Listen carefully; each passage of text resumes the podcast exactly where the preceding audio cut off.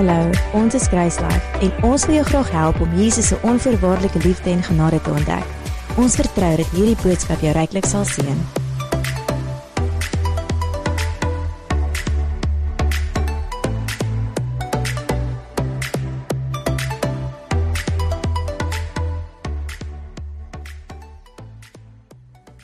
Ek wil vanoggend met jou gesels oor hoe verwag God moet jy hom nader? Hoe verwag God moet jy hom nader? Nou ek het dan met mense gesels en dan uh, het mense hulle eie storie opgemaak en besluit dit is hoe God verwag ek hom moet nader.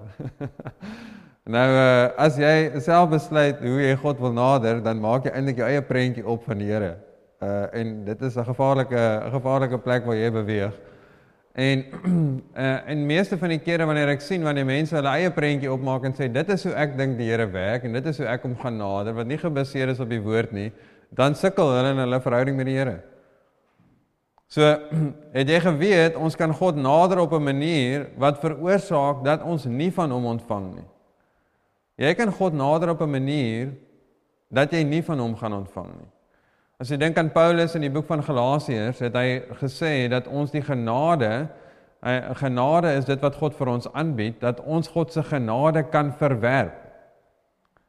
So ons kan God se genade verwerp, maar dis nie God wat ons verwerp nie, dit is ons wat verwerp wat God reeds vir ons aanbied.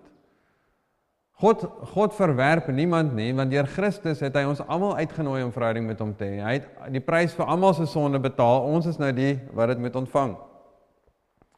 So die manier wat jy God nader, het 'n direkte invloed op jou verhouding met God. Die manier, die prentjie wat jy het oor hoe om God te nader en uh, as ek nou praat van God nader, ons almal weet wanneer ons wedergebore raak, dan bly Jesus nou binne in ons. Maar ons het nog steeds hierdie prentjie van wanneer ons sê maar bid dan het, dan het ons 'n gedagte van ek wil nou met die Here praat. So sien dit dan eintlik so, ek wil met die Here praat. Dis nie dat ons die Here wil nader dat hy ons moet nou eers by hom kom en hoor of hy met ons wil praat of nie. maar as as ek praat van jy die God wil nader, is in die oomblik wanneer jy met God wil praat. So die manier wat jy God nader, het 'n direkte invloed in jou verhouding met hom. Die, dit bepaal of jy gaan groei in jou verhouding met God hoe jy gaan groei en of jy gaan groei. Kan jy dit bepaal of jy sy goedheid gaan ervaar? Dit bepaal of jy die lewe gaan ervaar wat hy uh kom gee. Ek probeer 'n paar vrae op 'n verskillende maniere vra sodat jy daaroor kan dink. As jy nou voor voor God kan staan, wat het jy nodig om van God te ontvang? Wat het jy nodig om van God te ontvang? Wat het jy nodig dat God in jou lewe werk? Wat het jy nodig dat God in jou lewe werk? Wat is dit wat jou vrymoedigheid gaan gee in jou verhouding met God? Wat is dit wat jou vrymoedigheid gaan gee? En ek hou so baie van die Afrikaanse woord vrymoedigheid want dit sê jy het moed, jy voel vry en jy het moed om God te nader. En as ons dink as twee mense vasgesit het met mekaar, is daar nie, daar's nie vryheid en moed om die ander persoon te nader nie, want jy weet nie hoe die persoon gaan reageer as jy weer met hulle begin praat nie. Dis ons die olifant in die kamer. So wat is dit wat jy nodig het dat God met dat jy God met vrymoedigheid kan nader en dat jy God kan nader sonder skuldgevoel, sonder twyfel, sonder onsekerheid of God na jou gaan luister? As jy nou voor God kan staan, wat is dit wat God verwag van jou? Nou, die woord gee vir ons net een manier wat die regte manier is om God te nader. Hebreërs 11 vers 6 sê die volgende en dit sê en sonder geloof is dit onmoontlik om God te behaag. Nou behaag is 'n ou Afrikaanse woord vir tevrede te stel. In die Engels uh, sê dit uh it's impossible uh hoe sê dit without faith it's impossible to please God. So dit het te doen met pleasing, om pleasing te wees teenoor die Here, dat die Here tevrede is met jou. En sonder geloof is dit onmoontlik om God te behaag, want hy wat tot God gaan, moet glo dat hy is en 'n beloner is vir die wat hom soek. Nou dit sê sonder geloof is dit onmoontlik. So daar is nie 'n ander manier om God te nader nie. Daar's nie 'n ander manier om van God af te ontvang nie.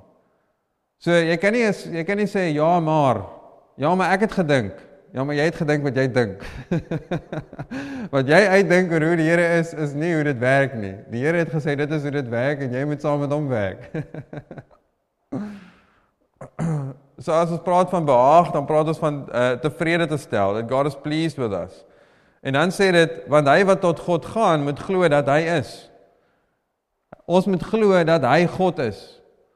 So met ander woorde, nader jy die Here op 'n manier wat jy jy hy is hy is net 'n deel van jou antwoord. Here, ek gooi nou maar hierdie uit en hoop jy kan help, maar ek gaan dit self uitsort. Glo nader jy hom dat hy God is en hy is jou antwoord. Nie net 'n deel van jou antwoord nie, maar dat hy jou antwoord is. Dan sê dit en 'n beloner, die Engels praat van 'n rewarder, sodat hy jou antwoord is vir die wat hom soek. Soek, so dit gaan nie net oor uh jy gooi jou gebed uit nie, dis regtig dat jou hart teenoor die Here is en sê Here, ek nooi U in in hierdie situasie, U is my antwoord. so ek lees weer vir ons die vers, dit sê en sonder geloof is dit onmoontlik om God te behaag, want hy wat tot gaan, tot God gaan, moet glo dat hy is en 'n beloner is vir die wat hom soek. Nou wanneer ons wedergebore is, dan is God tevrede met ons want ons is sy geregtigheid. Okay, so God se hart, wanneer ons hier wanneer dit hierso praat van uh, om uh, dat ons God nader, uh ehm um, dan praat dit nie daarvan as ek nie God nader in geloof, dan is hy nie tevrede met my nie. Ons is omdat ons God se geregtigheid is en sy geregtigheid geskape is, is hy altyd in ons posisie is ons altyd is God altyd tevrede met ons. Maar die manier hoe ons ons verhouding met hom sien, gaan bepaal of ons daai tevredenheid wat die Here teenoor ons het gaan ontvang of nie gaan ervaar of nie. Nou kom ons kyk 'n bietjie na eh, na die net die eerste stukkie wat sê en sonder geloof is dit onmoontlik om God te behaag. Efesiërs 2 vers 8 en 9 sê want uit genade is jy gered deur die geloof. Dis nie uit jouself nie, dis 'n gawe van God, nie uit die werke nie sodat niemand mag roem nie. Nou twee stryk vrae, so moenie te vinnig antwoord nie. Is ons gered uit genade? Nee. Is ons gered deur geloof? Nee. Jy is gered uit genade deur geloof. 'n Kombinasie van die twee. Want as ons net gered is uit genade, is almal gered. Want dan hoef ons niks te doen nie, want dit is al net God se onverdiende guns vir ons almal. As ons net gered is uit geloof, dan het dit alles te doen met wat ons doen. Dan het dit te doen met ons werke en wat ons alles moet doen om die Here te oortuig om gered te wees. Maar as dit as ons gered is uit genade deur geloof, dan beteken dit God bied sy ondien, onverdiende guns aan en ons geloof sê net ons ontvang. So ons is gered uit genade deur geloof. So genade is wat God vrylik aanbied. Geloof is om dit te ontvang wat God aanbied. Nou, hoe ek die hoe ek hoe jy die prentjie van geloof sien, Ek kan as ek 'n eenvoudige definisie moet sê van geloof, geloof is ons positiewe reaksie op dit wat God reeds aanbied. Maar as jy nie besef wat God aanbied nie, dan gaan jy dit dalk nie wil hê nie.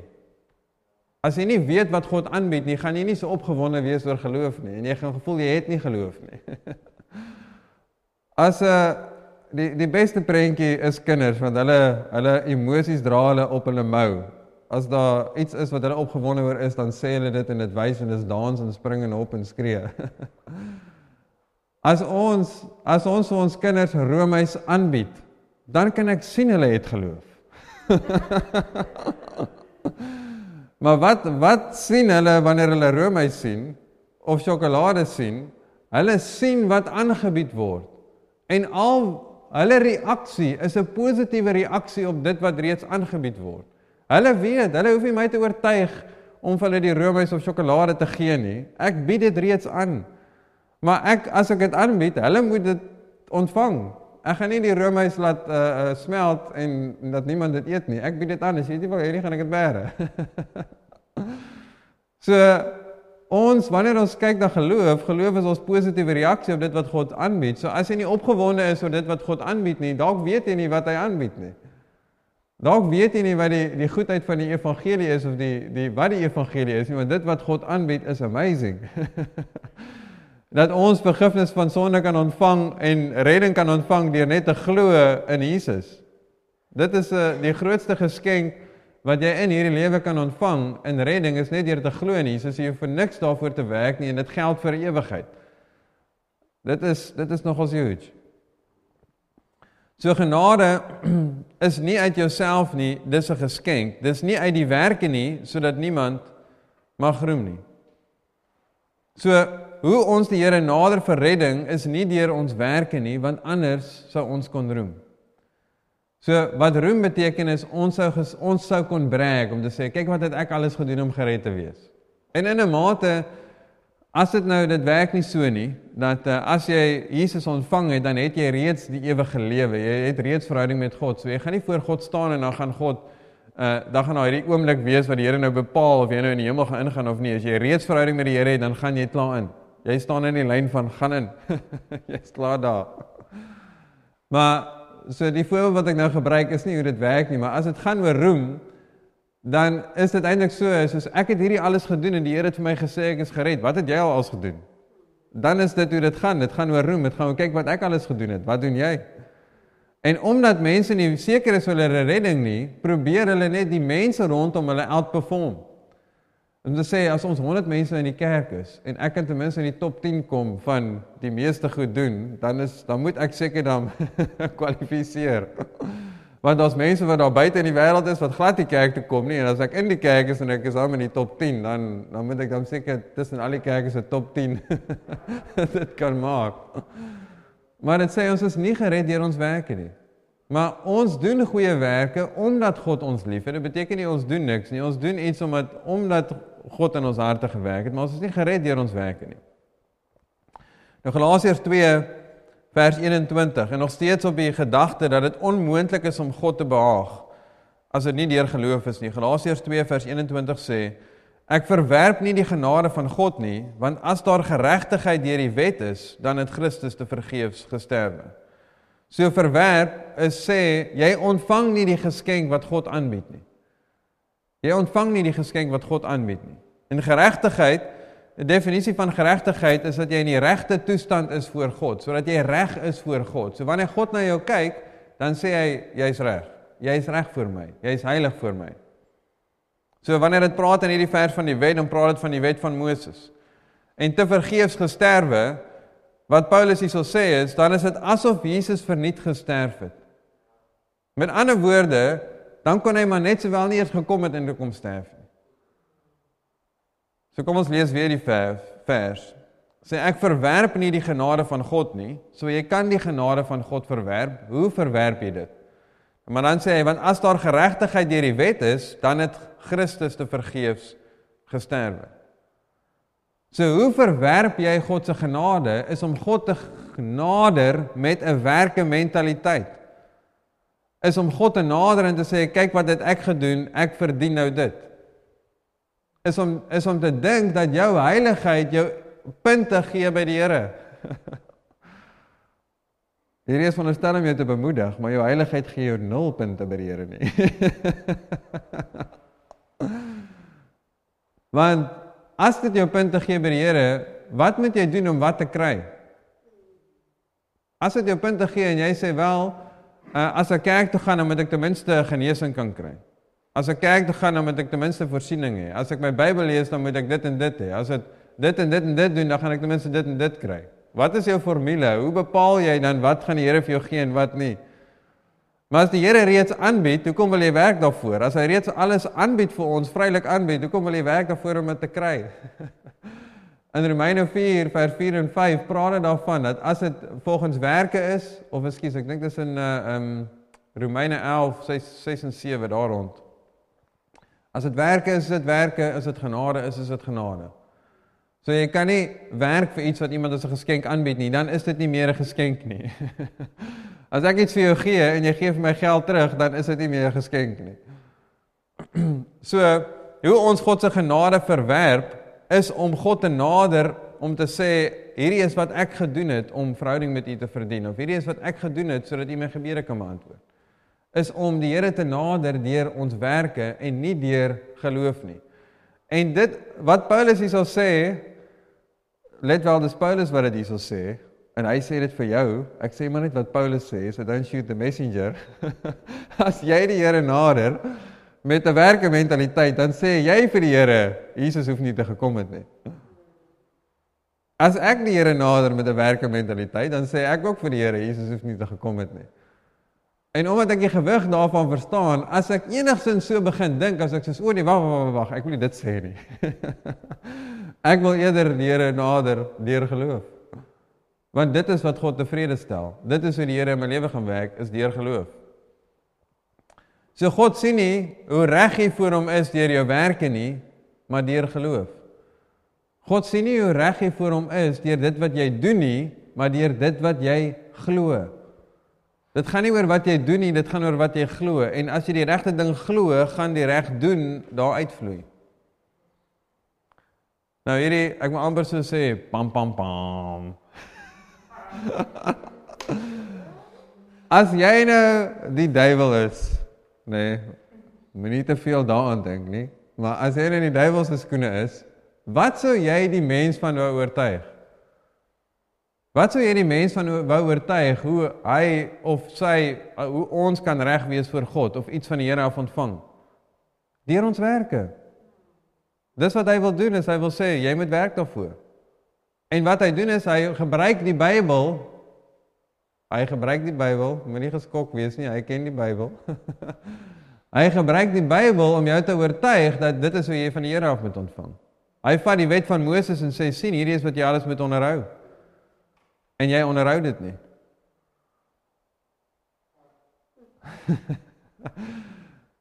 Maar ons is nie reg, ons lewe in die verbond van Moses nie. Ons lewe in die verbond waar Jesus gekom het, die wet vervul het namens ons en wanneer ons aan hom glo, dan is dit asof ons die wet onderhou het. So hoe ons ontvang van God is deur Jesus. Nou, as jy dink aan Jakobus 2 vers 10, Jakobus 2 vers 10 sê want wie die hele wet onderhou maar in een opsig struikel, het aan almal skuldig geword. So as jy wil reg wees voor God deur die wet te onderhou, sterkte. Want dit sê as jy een gebreek het, het jy almal gebreek. En ons kyk hier ook nou net na die wette, soos wat dit gesê is, sê byvoorbeeld jy mag nie moord pleeg nie. Jesus het gekom en die wet, hoe onskuldig is in die wet, geamplify. Hy het gesê as jy net haat het teenoor iemand, is dit so goed het moord gepleeg. So hy het hy het gesê dit gaan nie net oor wat jy gedoen het in die fisiese nie, dit gaan oor wat jy gedink het ook. Daar kwalifiseer jy redelik goed met die wet oor dit wat jy doen, maar wat van wat jy dink? En dit is nie net die 10 gebooie nie, dis al 613 wette. En ons almal kom te kort. So dit sê as jy een in een opsig gestruikel het, het jy almal skuldig geword. En kan jy sien as dit die taktik is van die vyand, wat hy dan doen is hy weet as hy ons kan kry om net in een opsig te fokus op ons werke, dan weet hy jy gaan dit nie maak nie. Want hy weet, jy weet, jy moet perfek wees. As hy ons kan kry om ons werke te fokus, dan sny hy ons af van ons verhouding met God en dan sny hy ons af van ons doel van die lewe is ons verhouding met God. Die doel hoekom jy lewe is verhouding met God. Jou doel vir 'n ewigheid is verhouding met God. As ons van dit afsny, dan sny ons af van die bron van lewe en dit is hoe hy begin grondwen in ons harte. Want dan begin ons depressief raak, negatief raak, mismoedig raak. Dit is hoe hy ingang kry tot ons harte wanneer hy ons oortuig dat ons die Here op 'n sekere manier moet nader wat nie die waarheid is nie. Soos wat ons vroeër gesels het, jy sal die waarheid ken en die waarheid sal jou vrymaak. So, hoe is jy reg? Hoe jy reg is voor God gaan oor wat jy glo, nie oor wat jy doen nie. Romeine 10 vers 1 sê die volgende: Broeders, so Paulus skryf nou aan sy so sy aan Israel. Eintlik sê sê maar sy broers, sy sy broers en susters, sy sy volk. En hy sê broers, die verlange van my hart en die gebed wat ek tot God vir Israel doen, is tot hulle redding. So Paulus sê ek wil graag hê julle moet gered wees. Nou sê hy want ek getuig van hulle dat hulle 'n ywer vir God het maar sonder kennis. Met ander woorde, hulle sê hulle wil die Here ken, hulle wil die regte ding doen, maar hulle het nie die regte kennis nie. En omdat hulle nie die regte kennis nie het nie, gaan hulle ten gronde en raak hulle nie gered nie. Daar's net een manier om God tevrede te stel en dis geloof. Dit is nie deur ons werke nie, eers deur die Jode se werke nie. Hy sê vers 3, want omdat hulle die geregtigheid van God nie ken nie en hulle eie geregtigheid probeer oprig, het hulle hul aan die geregtigheid van God nie onderwerp nie. So hulle ken nie die geregtigheid van God nie. Hulle ken nie hoe om reg te wees voor God nie. En daarom probeer hulle hulle eie geregtigheid oprig voor God, met ander woorde deur hulle werke en wat hulle doen en sê dit is hoe ons gered kan wees. Dan sê dit o want hulle onderwerp nie want hulle het hulle hulle aan die geregtigheid van God nie onderwerp nie. Dan vers 4 want Christus is die einde van die wet tot geregtigheid vir elkeen wat glo. So wat hy sê is Christus is die einde van ons wat die wet probeer onderhou om reg te wees voor God, want hy het gekom, Jesus het gekom vir die wat glo. Ons glo nou en dan is ons God se geregtigheid. Galasiërs uh 3 vers 24 sê die wet was ons tugmeester na Christus toe sodat ons geregverdig kan word uit die geloof. Wat was die doel van die wet? Om ons na Christus toe te wys. 'n Tugmeester is daar om vir jou te sê, jy jy daai is die rigting. Kyk die volgende vers, vers 25. Maar nou dat die geloof gekom het, is ons nie meer onder die tugmeester nie. Nou dat die geloof gekom het, nou dat ons deur geloof in Jesus is of lewe, is ons nie meer onder die wet nie, onder die tugmeester nie. So ons verhouding met God is nie 'n verhouding met God waar ons die wet probeer onderhou om reg te wees vir God nie. Ons verhouding met God is waar ons glo in dit wat Jesus gedoen het en dis wat geloof is en daarom is ons reg voor God. Ek gaan probeer om alles aan die einde bymekaar te bring. Nou Jesus deel 'n gelykenis in Lukas 18 waar hy spesifiek hierdie gelykenis vertel vir mense wat op hulle self vertrou vir redding. So mense wat op hulle self vertrou om reg te wees voor God. Jy nou kyk wat sê in Lukas 8 vers 19 dit sê en hy het ook met die oog op sommige wat op hulle self vertrou dat hulle regverdig is en die ander verag hierdie gelykenis vertel. Twee manne het na die tempel opgegaan om te bid, die een 'n fariseer en die ander 'n tollenaar. Nou 'n fariseer is iemand wat die wet van Moses onderhou soveel as wat hulle kan. Iemand wat 'n tollenaar is, is die teenoorgestelde. so hulle is 'n sondaar, hulle is goddeloos, hulle het niks om vir die Here te bied nie. So as hulle daar inkom, dan wys hulle 'n skaakkaart wys 0. Hulle het niks. Vers 11 sê Lukas 18:11 en die fariseer het gaan staan en by homself so gebid: O God, ek dank U dat ek nie soos die ander mense is nie. Rowers, onregverdigers, egbreekers of ook soos hierdie tollenaar nie. Ek vas twee keer in die week, ek gee tiendes van alles wat ek verkry. Nou wat doen hierdie fariseer deur dit wat hy alles opnoem? Hy noem al sy werk op. Net gou vinnige insetsel. Wat sê Efesiërs 2 vers 9? Nie uit die werke nie sodat niemand mag roem nie. Wat is hy besig om te doen? Hy is besig om te roem, om te sê ek is nie soos hy nie. kyk hoe is ek? Kyk wat ek alles doen. Hy probeer nie eers hierso die Here impress om te sê Here kyk wat het ek alles gedoen nie. Hy probeer die Here impress om om negatief te praat van iemand anders.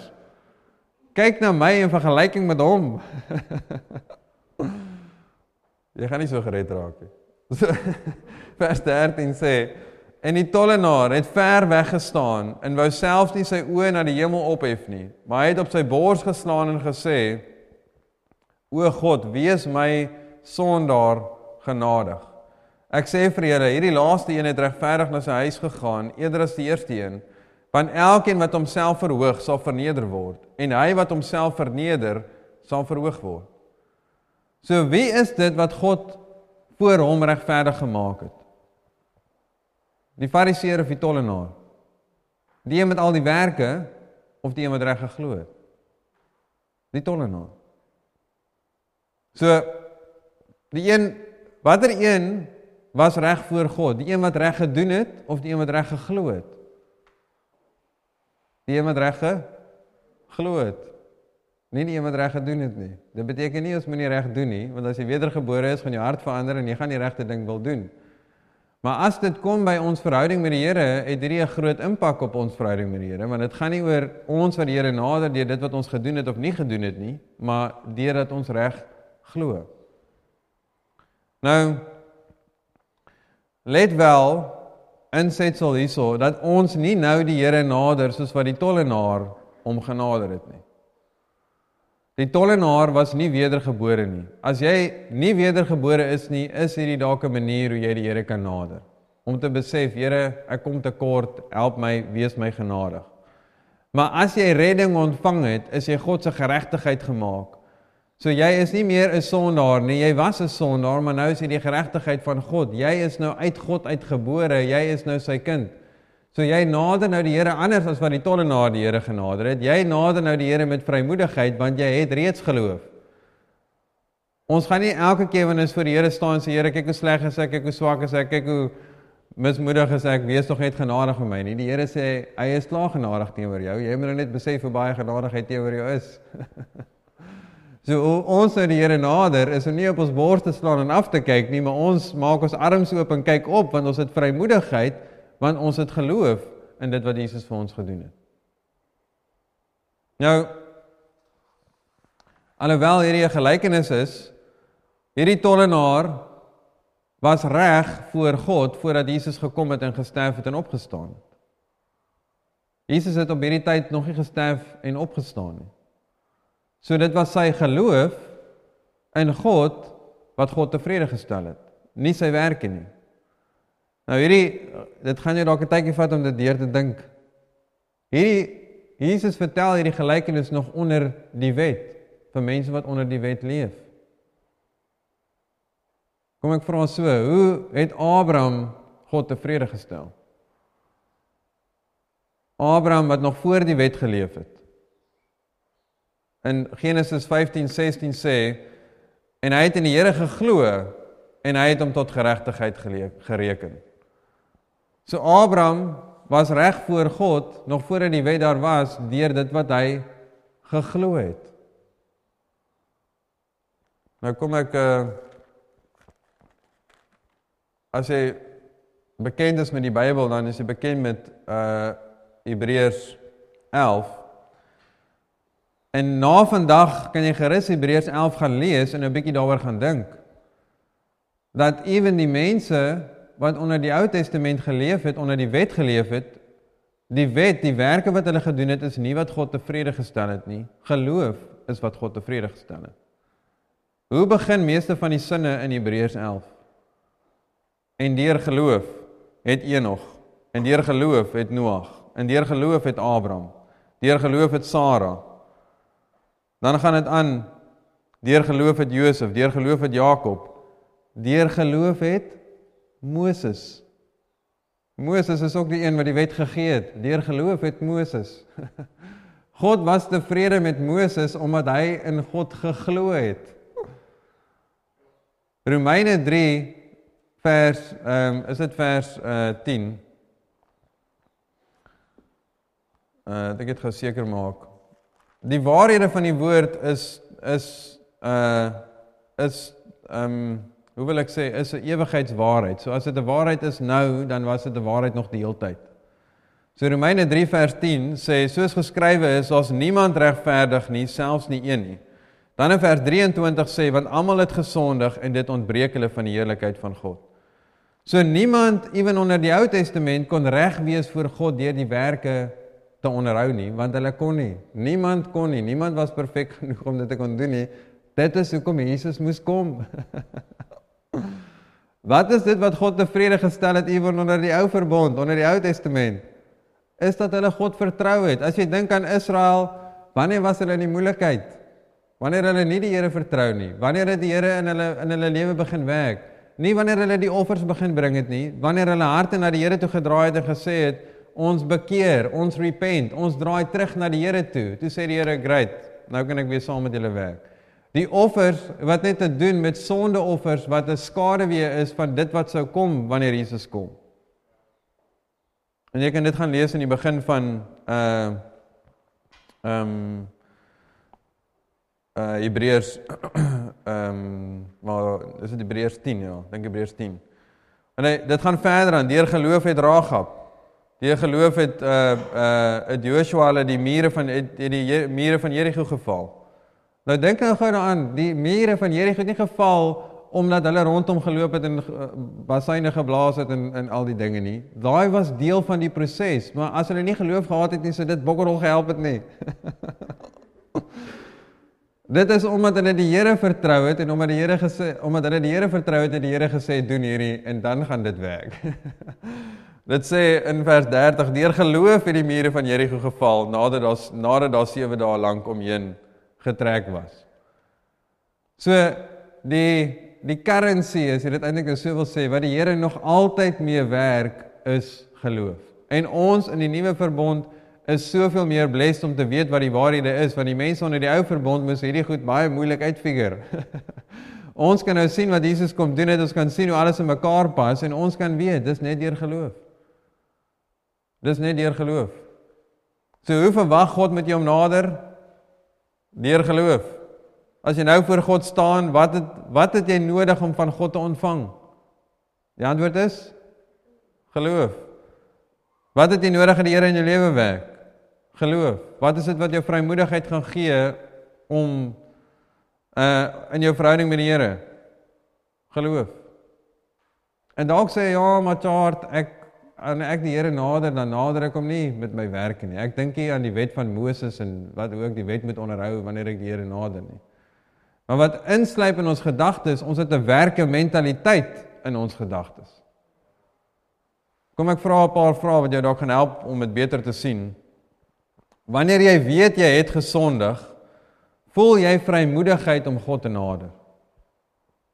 Wanneer jy weet jy het nou tekort gekom, jy het nou iets verkeerd gedoen, voel jy vrymoedigheid om die Here te nader.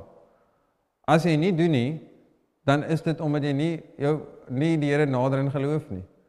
Want wat jy doen as jy nou net gesondig het of opgemors het en nie die Here wil nader nie, dan dink jy aan jou werke. Jy dink aan ek is nie nou heilig genoeg nie. En as jy daaraan dink, dan kyk jy na jouself en jy kyk nie na die Here nie en wat Jesus vir jou gedoen het nie. As ek sal so sê, as jy sondig, is die eerste plek waartoe jy moet hardloop die Here, want hy is die een wat jou uit dit uit moet help. hy is die een wat die waarheid vir jou moet wys wat jou gaan vrymaak. En as jy daaraan dink, as die, die weer eens, as die vyand ons kan kry om te fokus op ons werke, dan hou hy ons weg van die antwoord af. Want as jy sondig en jy voel skuldig, en jy bly in die skuldgevoel, raak dit net al hoe erger want jy mors net al hoe meer op.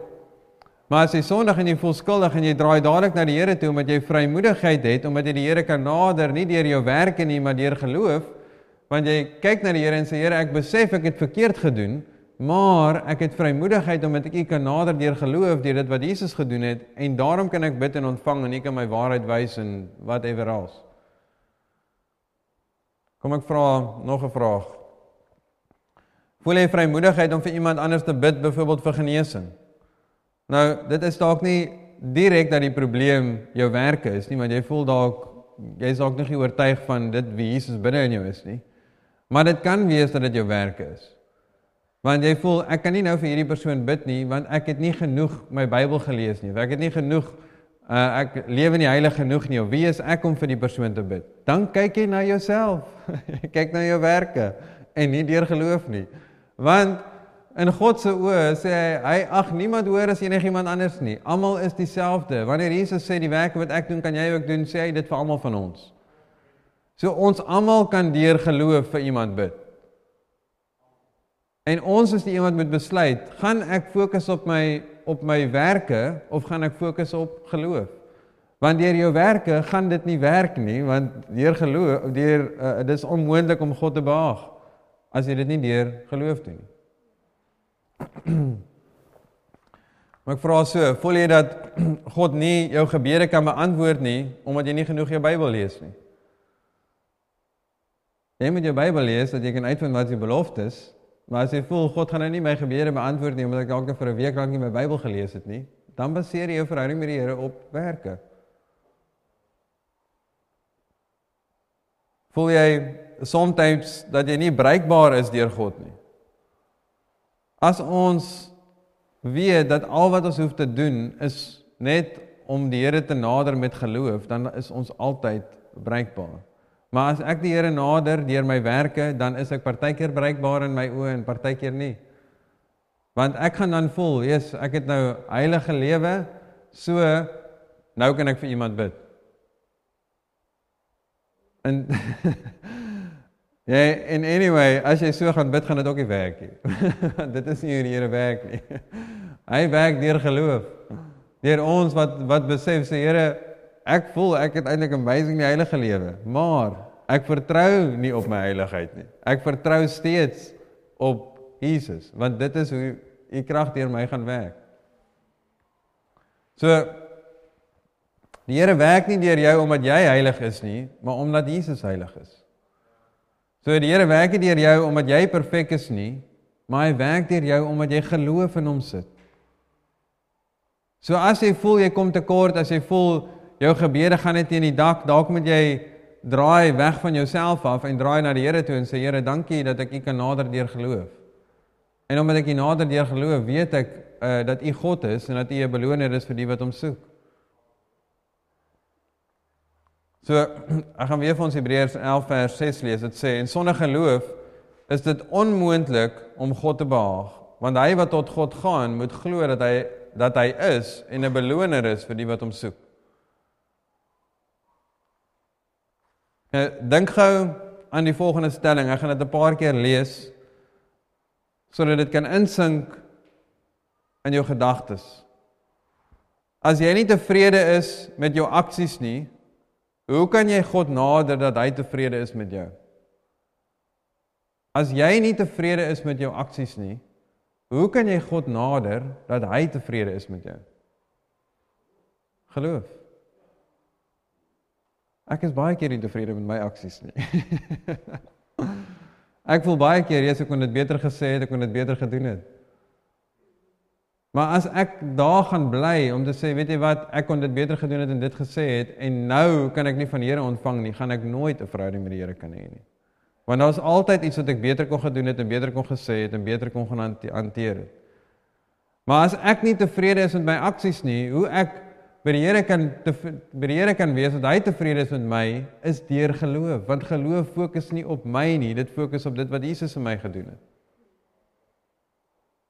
Amen. So 'n laaste gedagte. So hoe groei jy hoe groei jy in geloof? 'n Ander manier om geloof te verduidelik is geloof is vertroue. Dis vertroue in in iemand se karakter. So Romeine 10:17 sê die geloof is dus uit die gehoor en die gehoor is deur die woord van God. So geloof kom deur dit wat ons hoor en wanneer ons die woord van God hoor, dan gaan ons kan vertrou. As ek jou vandag vir die eerste keer ontmoet, dan gaan jy my bietjie vertrou. Ons almal hierdie is dus half algemeen as jy nog nie daaraan gedink het nie. Ons almal gee vir iemand anders wanneer ons hulle ontmoet 'n bietjie vertroue. Want wanneer ons iemand ontmoet, dan glo ons wat hulle sê. Ons vertrou hulle. En as dit oor 'n lang tydperk, as ons agterkom hulle praat nie die waarheid nie, dan verloor hulle eintlik 'n bietjie die vertroue wat ons reeds vir hulle gegee het. Maar ons gee nie al ons vertroue vir iemand wat ons nou net ontmoet nie. Ek gaan nie my bankkaart nou vir iemand gee wat ek ontmoet en my PIN gee en sê gaan trek my geld nie. ek wil die persoon eers leer ken. Maar hoe hoe vertroue gaan kom is deur verhouding, is deur iemand te leer ken. Geloof is 'n vrug van jou verhouding met God. Geloof is iets wat jy hoef op te werk en te probeer maak werk nie. As jy net besef, weet jy wat, ek vertrou actually nie die Here so baie soos wat ek wil nie, dan moet jy groei in verhouding met hom. Wanneer jy groei in verhouding met hom, sal jy hom vertrou. As jy sien wat sy beloftes is, as jy sien wat hy aanbied, as jy sien uh uh uh wat wat Jesus alles vir ons kom doen het, dan gaan jy oortuig wees en jy gaan die grootte van die geskenk sien en dan gaan jy sê ek wil my geloof daarin sit. Die geloof deel is eintlik die die eenvoudige deel. Om jouself te oortuig en jou fokus te hou op dit dit wie God is en te groei in verhouding is meer die uitdagende deel. So die hart om die boodskap met jou te deel is regtig om jou te help deur deur die tye, deur die weke, omstandighede wat jy deurgaan. Ons almal het uh, staan op partykeer in die oggend, ons almal staan op in die oggend, maar ons staan op in die oggend en party dae is net beter as ander dae en ander dae dan staan jy op en ons het 'n krisis hier en hier iemand bel en hier gebeur 'n krisis en baie van die goed vang jy omkant En dan moet jy nou ewe skielik as as Jesus jou bron is, dan wil jy na die Here toe draai, maar nou dink jy ek het nou hierdie situasie verkeerd hanteer en daai en verkeerd hanteer en kan ek nou die Here eksie vertrou en hierdie ene maar dit is dit is eintlik moeilik en ek het eintlik die Here nodig, maar ek voel nie heilig genoeg nie. Dis net soos gee op. gee op op jou werke. Jy kan die Here altyd vertrou en jy kan die Here altyd nader deur geloof. As iets jy om kan vang en jy voel jy het net die laaste 3 dae jou Bybel gelees nie, jy kan die Here vertrou en nader deur geloof, nie deur jou werke nie. Ons almal is besig om te groei in ons verhouding met die Here en ons almal kan beter doen. Ek het die Bybelleesplan begin en ek het al klaar dag of twee gemis. So ek kan beter doen as dit. Maar nou het ek besef, Jessie, ek kan nie 2 dae mis in in 6 of 7 dae wat ek dit al doen nie. Dan gaan ek definitief nie by my doel uitkom nie. Ek is nou beter, dan is ek besig om te dink, hoe kan ek dit beter doen? Maar ek voel nie nou ek kan nie die Here vertrou want ek het nie my Bybelleesplan gehou nie. Ek is soos ek doen dit deur geloof, deur Jesus se werk en wat hy gedoen het, nie deur wat ek doen nie. Maar saam met dit is ek soos dankie Here dat U my gaan help, my wysheid gaan gee om te om te besluit wanneer ek die Bybel lees plan uh uh inwerk of wanneer ek kan ver, op verhouding met U kan fokus sodat ek kan in tune bly met verhouding met U. So waar jy ook al is, wat ook al in jou hart aangaan, die probleme wat jy ook al het, die uitdagings wat jy het, al sien jy jouself dat jy nie goed genoeg is nie, nader die Here deur geloof. Want dit is wat die dit is wat die Here tevrede stel. As jy dink aan as jy dink daaraan, dalk is jou hart begeerd om net te sê ek wens net ek kan die Here tevrede stel. Ek wens net ek kan die Here tevrede stel. Dit is maklik. Geen net op op jouself, geen net op op jou werke. Draai net na die Here toe en sê Here, ek sit my geloof in U. En dalk is dit net 'n besluit wat jy vanoggend moet maak. Dalk is dit hoe jy leef, maar dat jy net weer in jou hart oortuiging net sê Here, net geloof. Niks anders nie. Kom ons bid saam. Dankie Here vir die woord en dat u woord kragtig is en dat u woord werklik in elke van ons harte inspreek, Here. As jy iemand is aanlyn vanoggend of hier is 'n persoon wat agtergekom het dat hulle hulle verhouding met U baseer op werke of 'n deelwerke, geloof en werke, dat hulle vanoggend net kan besef, weet jy wat, my werke is nie wat God tevrede stel nie, maar net geloof. En dankie Here dat hulle vanoggend net daai besluit kan maak in hulle hart en sê ek nader U deur geloof en geloof alleenlik. Dankie Here dat ons vrymoedigheid kan hê. Dankie dat ons weet dat U God is en dat U 'n beloner is, dat U 'n rewarder is vir ons wat U soek. Dankie dat U vir ons is. Dankie dat as ons in Christus is, in ons posisie in Christus is U reeds tevrede met ons. En dankie dat ons kan besef hoe tevrede is U met ons en wat U vir ons aanbied en daarom kan ons net na U toe draai en sê Here, net geloof net geloof. En ek voel net daar sekerre uitdagings wat in mense se harte opkom wat jy die Here voor vertrou vir oplossings. Wees dit in jou finansies of probleme by die werk of wat ook al dit mag wees. In jou hart nou, vat net 'n oomblik en sê Here, net deur geloof. Ek nader U net deur geloof met hierdie situasie, hierdie uitdaging net geloof. Dankie dat U vir my gaan wysheid gee, dankie dat U my gaan help om hierdie probleme op te los. Dankie dat ek U sien as U is die bron van lewe en U is die antwoord vir hierdie situasie.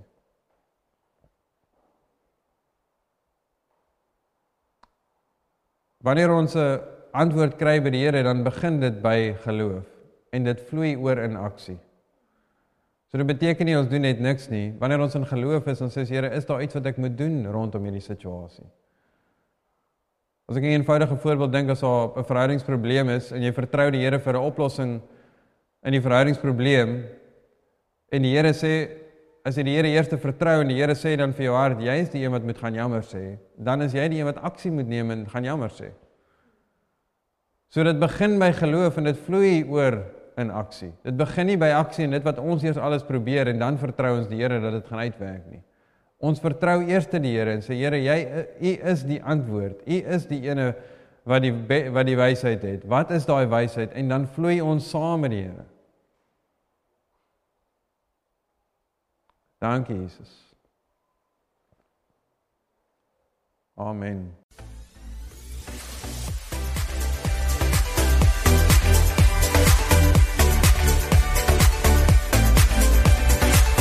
Ons wil graag van jou hoor. Indien jy graag met iemand wil praat of saam met iemand wil bid, kontak ons gerus by 021 8800168 of e-pos ons by info@gracelife.co. Indien jy materiaal wil bestel of meer oor ons wil uitvind, besoek gerus ons webwerf